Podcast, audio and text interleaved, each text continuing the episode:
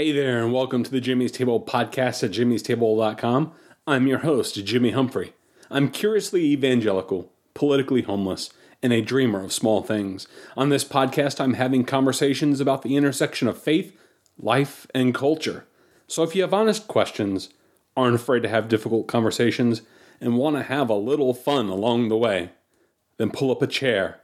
This podcast is for you.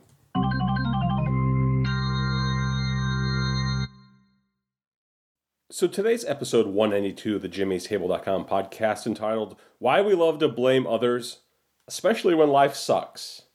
Recently I was listening to a podcast called The Remnant featuring Jonah Goldberg, in which he was interviewing a special guest of his, Jonah Brooks. If you don't know who Jonah, or I'm sorry, David Brooks. If you don't know who Jonah Goldberg and David Brooks are, they're basically uh, journalists, political commentators, and uh, they're pretty big names, especially in uh, conservative type worlds.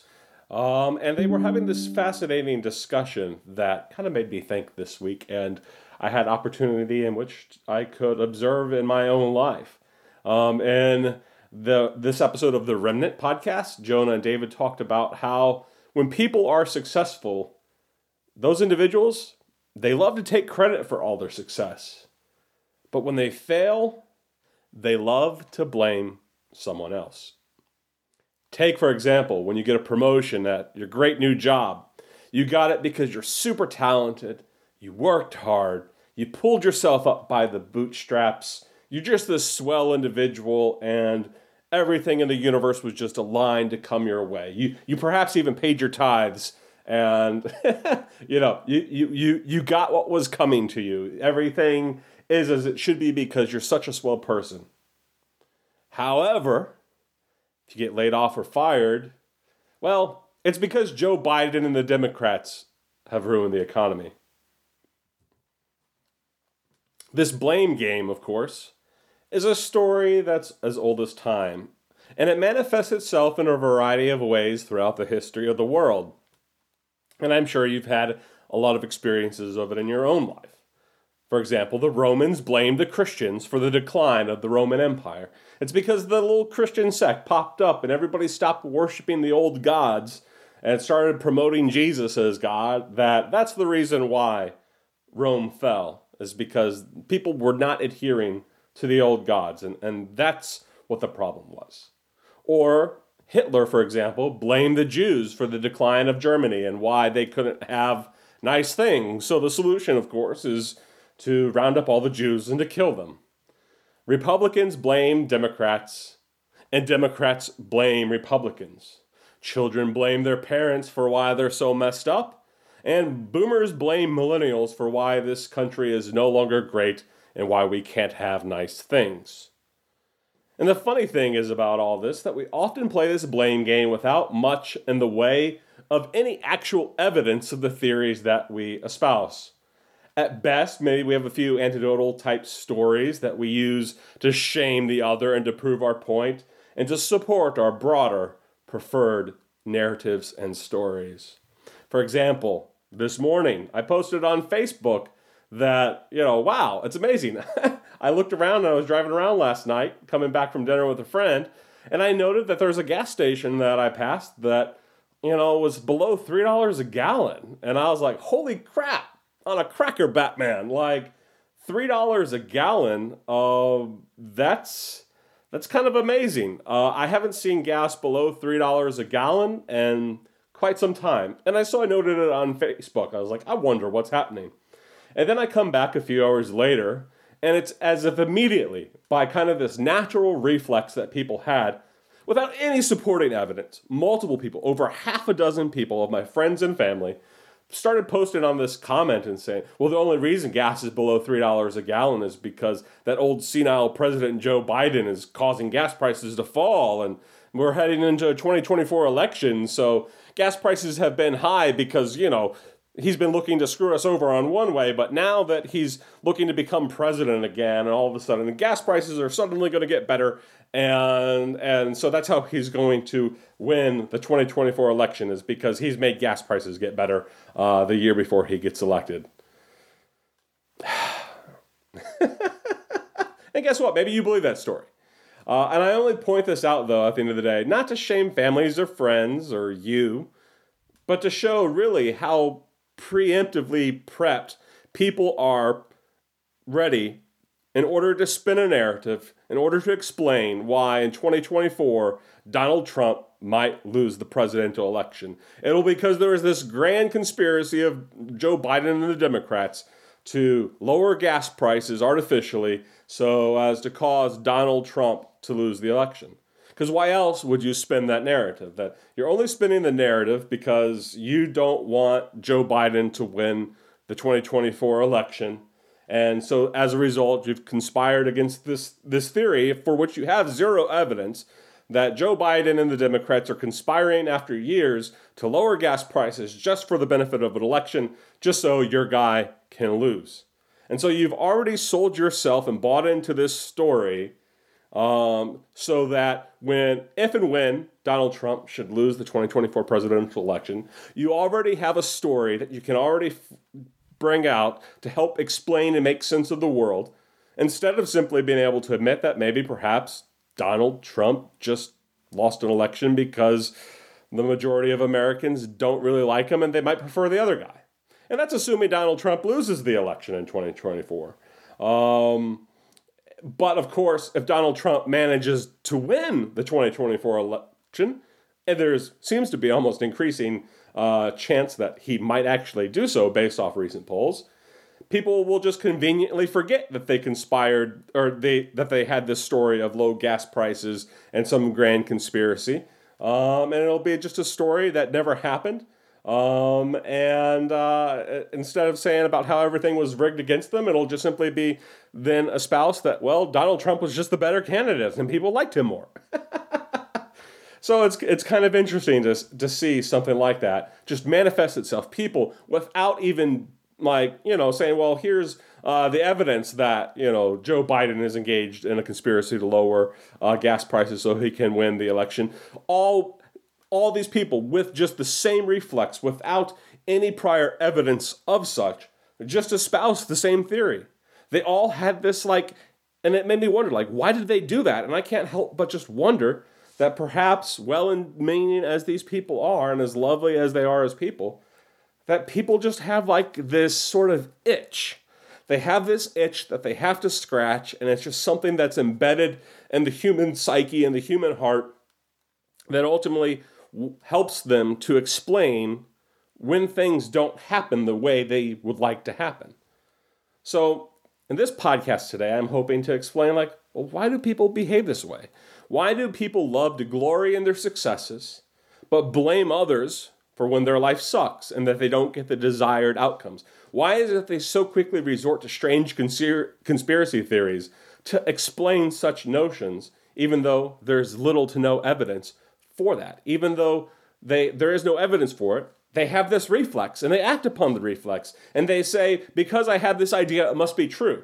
And they sincerely believe that. And they believe it's actually happening in spite of there being no evidence. And they believe that without any coaching, without any coercion, or without any such thing to cause them to believe that. They just believed it as a matter of reflex. So I sit here and wonder, like, why do we do these things? And I think the only real explanation for that is because we come up with these theories and these ideas that somebody must be conspiring against us and that something greater is happening in the world that is outside of our control. Because when we have such theories, it gives us a sense of control that we have over our lives. Because when everything goes according to plan, we feel like a wise chess grandmaster who aggressively pushes pawns and sacrifices queens as we s- skillfully plot a path to victory and to ultimately checkmate. But when we lose, we get angry and defensive, and we feel like someone is how, somehow cheating us out of something that rightfully belongs to us. Therefore, when we lose, it's not because of something we did or did not do. It's because there's a smoke filled room in which people are conspiring against us.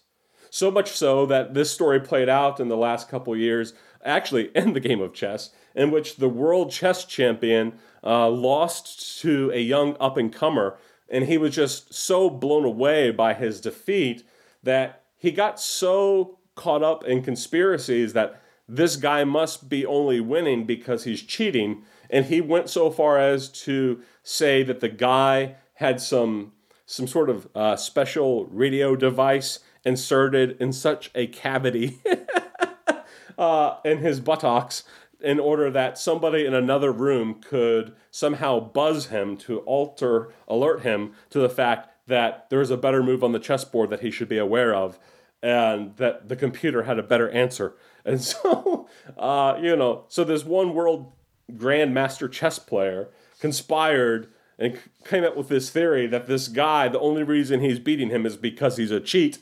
And you know he never was able to prove that this guy was cheating against him but it caused him to protest playing the guy any further uh, and he ended up just you know losing as a result.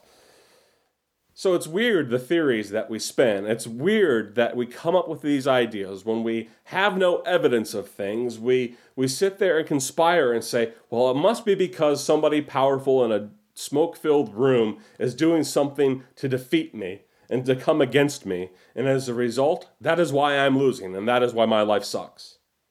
And I believe we tell ourselves such stories because such stories, as frightening as they may be, that somebody is out there conspiring to, to get us and to screw us over, ultimately, in a way, gives us comfort because it gives us a sense of control over our lives because we feel that deep down inside that if it were not for this other person or this other group of people out there, that our lives would be unfolding before us as planned and that everything would just happen as we plan and plot and save and, and do this, that, and the other. Our lives would just be a success story. And, we, and because we have such a grand sense of control over our lives and what's happening in our lives, that when something doesn't go according to plan, when something doesn't go against some, when something doesn't happen according to the story that we have for ourselves, it can only be explained by that there's something else happening out there. And if we were just somehow remove or blame or take down that other person that's conspiring against us, who has beads inserted into weird places, uh, then then we could just get back to the story as normal and our lives as they're supposed to take place. So we come up with these theories that somebody's screwing us over in order to comfort ourselves, saying, if it wasn't for so and so, my life would be grand.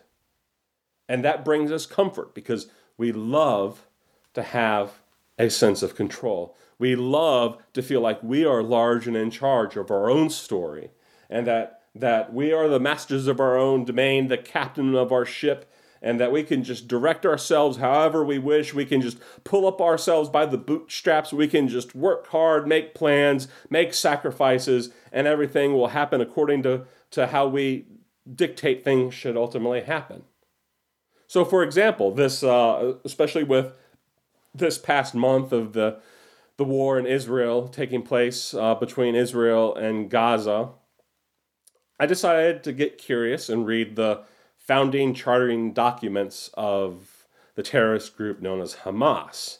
I did so in the last couple weeks, and it was an interesting document. Uh, it's an interesting document because the great majority of the document is basically the spelling out of the grievances that Hamas has against the Jews and the reason why they don't control and why the reason Hamas and the Palestinians are unable to control Palestine presently.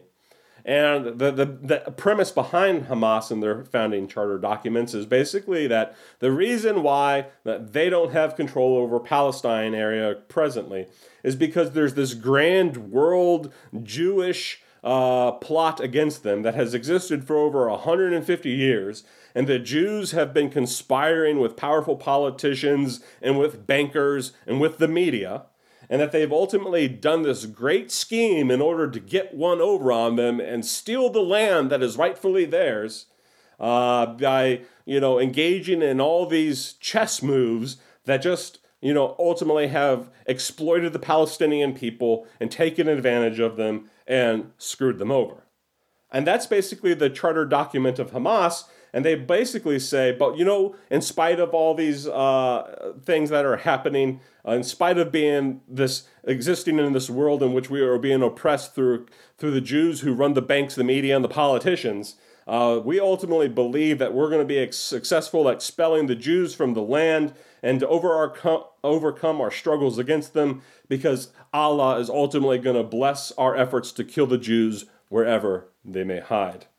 And that's basically the founding charter documents of Hamas. It's a grand conspiracy theory. It sounds like something you would read at a KKK rally, uh, in which they were talking about their grievances with the Jews controlling the media and the banks, uh, and believing that that's the only reason why they're suffering. And that's the only reason why they can't have nice things, is because the Jews everywhere are controlling everything with everybody.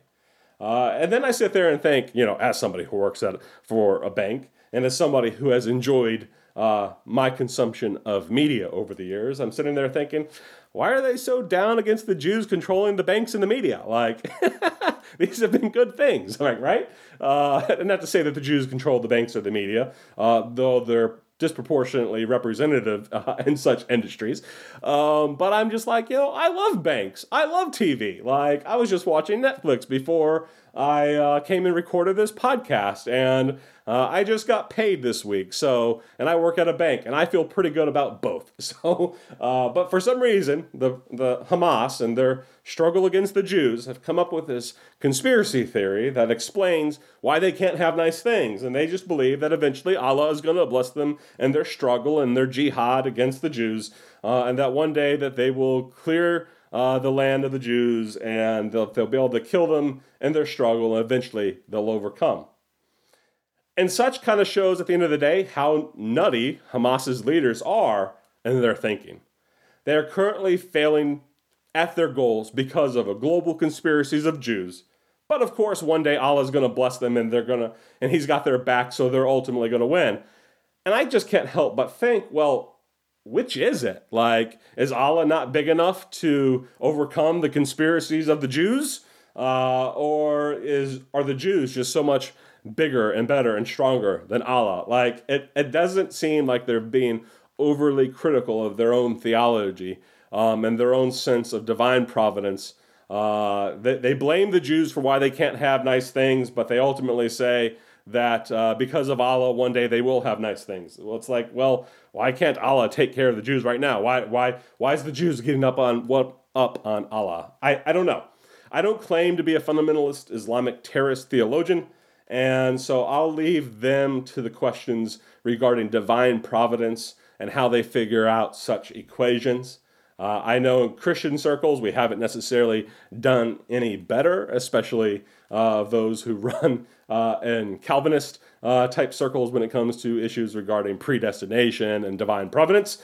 Uh, but just regarding all that, I only bring up this question and this issue because I think fundamentally, at the end of the day, most of us think in ways that aren't that different than Hamas.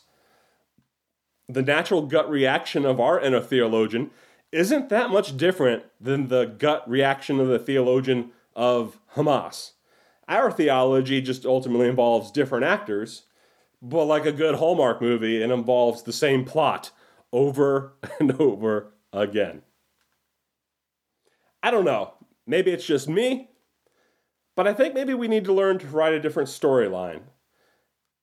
But that storyline is one that I think ultimately scares us to death to tell, which is why we ultimately don't tell it. Instead, we prefer to tell the story in which we get to play the blame game. We love to be able to blame others. We love to make ourselves the victim. We love to talk about how we can't get ahead because of X, Y, and Z. But that X, Y, and Z, you know, usually has nothing to do with us. We give ourselves all the props and all the glory when it comes to our successes, but we, you know, totally scapegoat our failures and the hardships of life that we experience. The truth is, life is scary. It's full of seemingly random happening events that often and unexpectedly involve things that are outside of our control and that there's nothing that we can really do to ultimately control such events. We can, for example, work hard, save, and invest and play by all the right financial rules, only to unexpectedly lose our job when there's an economic downturn, and maybe even uh, lose our homes, our ability to feed our families, and all the things that we ultimately had planned for us and our economic decisions. We can exercise, we can eat right, we can get a good night's sleep. Yet, at the end of the day, some of us still receive an unexpected cancer diagnosis in the prime of our life, and our life is threatened and maybe even dramatically cut short. We can lovingly wine and dine a romantic partner, get married, and pour our lives entirely into that person, only to sit back and watch as they betray us and cheat on us with somebody else. When such things happen, when life throws us an unexpected curveball, it's so easy. It's so easy to seek an explanation that allows us to blame someone else and then to find comfort in those explanations. But such, I believe, is ultimately an easy way out. For it's harder to admit that we live in a world in which we aren't God, and that a lot of things that are going to happen are far outside our ability to control and understand and to manipulate. It's far harder to give yourself over to that reality and to simply fling yourselves into the hands of God and trust that whatever happens in your life, both good and bad, that things are ultimately in the hands of God and that you're willing to trust Him no matter what the outcome of your circumstances and actions might be. That's hard. It's hard to admit that we don't have control. It's hard to admit that bad things are going to happen in our lives that we're not happy about and that we have no control over. And it's hard to just open ourselves and make ourselves vulnerable to all the disasters that can befall us in the possible universe. And it's hard to simply say that no matter what the outcome of the situations of life might be, that I'm ultimately going to place myself in the hands of a loving God who's looking out for me. It's hard to do that. You know what's easy to do?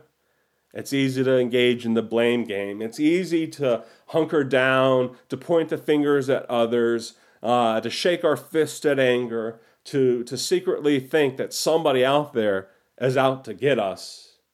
It's easier to do that than to simply resign ourselves to having to trust God just to navigate the ups and downs, the good and the bad, and all the things in between with our lives. We ultimately engage, I believe, in constructing narratives that blame others when things don't go our way because we ultimately don't want to let go of the sense of control that we all feel that we have. And we find it absurd and dangerous to ultimately trust God with our very lives. We want to cling to control. We want to cling to the stories that make us feel good. We don't want to have this sense that we have lost control and that things that are happening in our lives simply are things that, you know, both good and bad, that at the end of the day, we don't have that much involvement with when it comes to the outcomes. So instinctively, in the process, instead, we blame Joe Biden, the Jews, immigrants, and a lot of other people that we are secretly suspicious of, suspicious of as being somehow engaged in a plot to conspire against us. We prefer those stories. They make us feel good. They make us uh, they terrify us, but they make us feel good because they give us a sense that if it were not for these bad actors, I would have control again over my life. And that if I could just get these bad actors who are conspired against me to go away, then all would be right in the universe and all would ultimately unfold according to my plan. And that's not to say, you know, at the end of the day, that there aren't powerful people out in this world plotting against others. History is certainly full of examples of evil people in powerful places plotting against others, both as individuals, classes of people, country, nations, and other different racial, ethnic, sex uh, gender based uh, categories. There's all sorts of people who have conspired against other people in this world and plot against other. There are wicked people out there. But even with that said, our instincts, especially as Christian as Christians, shouldn't be to look for the boogeyman to blame. We shouldn't sit out there and just think everybody out there is out to get us, even though there might occasionally be a person or two that's out there to, to get us. But ultimately, our instincts is not to look for the boogeyman, real or imagined, but our instinct should rather be to throw our lives into the hands of the God who we can trust, who loves us, and who is ultimately looking out for our good.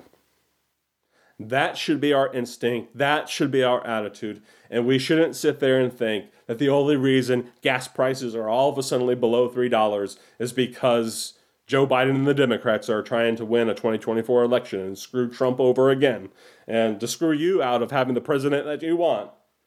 Uh, especially when, you know, if you just do a little research, you would actually find out that the reason gas prices are down low is because there's issues with supply and demand and uh, the Saudi Arabians doing some things as a result of supply and demand, and there's some stuff with the short sellers and the market and the economy that's causing prices to ultimately drive down low because of economic concerns on a global scale. That's causing them to think, hey, maybe. Uh, you know, maybe there's not going to be such a strong demand for oil in the future. So, therefore, uh, you know, in keeping with supply and demand, we're lowering prices to make our product seem more attractive.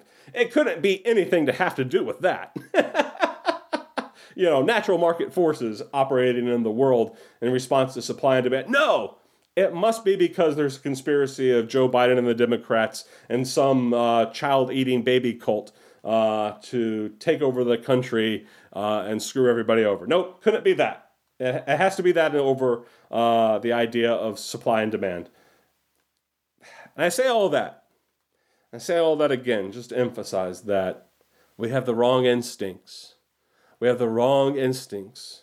If your instinct is to blame others, if your instinct is to come up with a narrative without any evidence whatsoever of that narrative, then instead of looking for someone to blame, we need to learn to see who we can trust because the blame game is no way to live.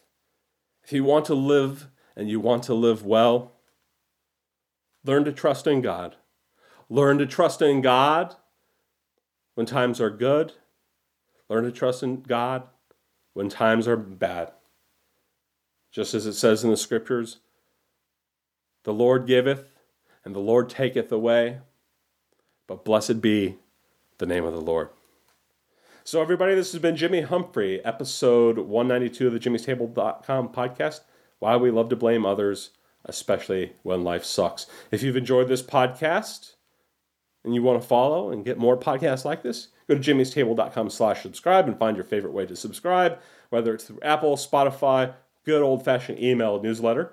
If you want to leave a glowing five star review, you can go over to Apple and Spotify and leave a glowing five star review and say, I really love how Jimmy explains life about why life sucks uh, and what I can do about it. Um, and if you'd love to email me and talk about this topic further, email me, jimmy at jimmy's table. Everybody, this has been Jimmy Humphrey, Jimmy's Table.com, where I'm having conversations about the intersection of faith, life, and culture. Take care, everybody. God bless and have a good one. That's all I have to say about that. That's the right on, man. You said it all.